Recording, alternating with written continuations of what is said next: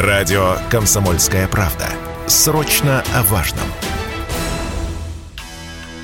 Более 200 раненых и как минимум 8 погибших. Мирные акции в столице Шри-Ланки Коломбо продолжались месяц. На фоне острого финансового кризиса и роста цен демонстранты требовали отставки президента и премьера. Но 9 мая протесты перешли в новую фазу. В этот день сторонники правящей партии с палками и дубинками атаковали палаточный городок мирных протестующих в центре города Коломбо, столице островного государства. А когда демонстранты заблокировали машину одного из депутатов от правящей партии, тот открыл по ним огонь и тяжело ранил двоих, сообщает местная полиция. После этого мирным ланкийский протест быть перестал. Поднялась волна насилия. Дома трех бывших министров и двух депутатов были подожжены. На фоне убийств в отставку подал премьер-министр Шри-Ланки. Вскоре по всей стране объявили комендантский час на неопределенный срок. Введен режим ЧП. Специально для Радио КП ситуацию прокомментировал один из участников протестных акций, житель Коломбо Гихан Маккей.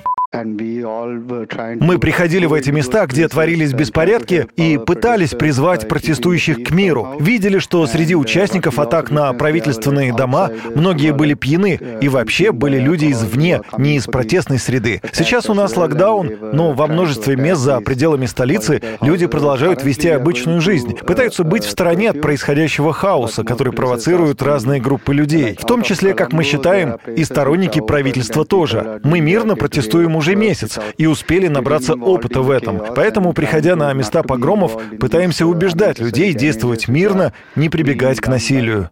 Уже около десятилетия на Шри-Ланку массово летают отдыхать россияне ради пляжей, пальм Индийского океана, низких цен и виндсерфинга.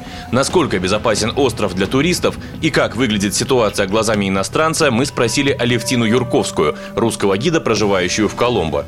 Около меня, конечно, ничего нет, потому что я проживаю в, резидентской, в резидентском районе. Все протесты происходили в самом центре города, напротив правительственных зданий. Если туристы организованные, да, и это организовано, так скажем, принимающей компании, какой-то туристической фирмой, да, опасности как бы для туриста нет. Но если турист путешествует один, да, то есть дикий турист, который не знает там, в каких местах происходит, ну, на, на, в настоящее время там какие-то пикеты, да, какие-то стычки, что-то происходит, потому что сейчас а, туристическая полиция, да, то есть она информирует э, вот именно туристическую отрасль, э, где чего и что, где надо объехать. Естественно, как бы туристу, который сам по себе путешествует, это не очень безопасно. Некоторые эксперты с такой позицией не согласны и призывают не слишком надеяться на турфирмы. Кому можно доверить свою безопасность за рубежом в период кризиса и беспорядков, Радио КП рассказал Роман Бобылев, председатель правления Всероссийского объединения туристов. Консульство Российской Федерации на месте отслеживает эту э, ситуацию, обстановку,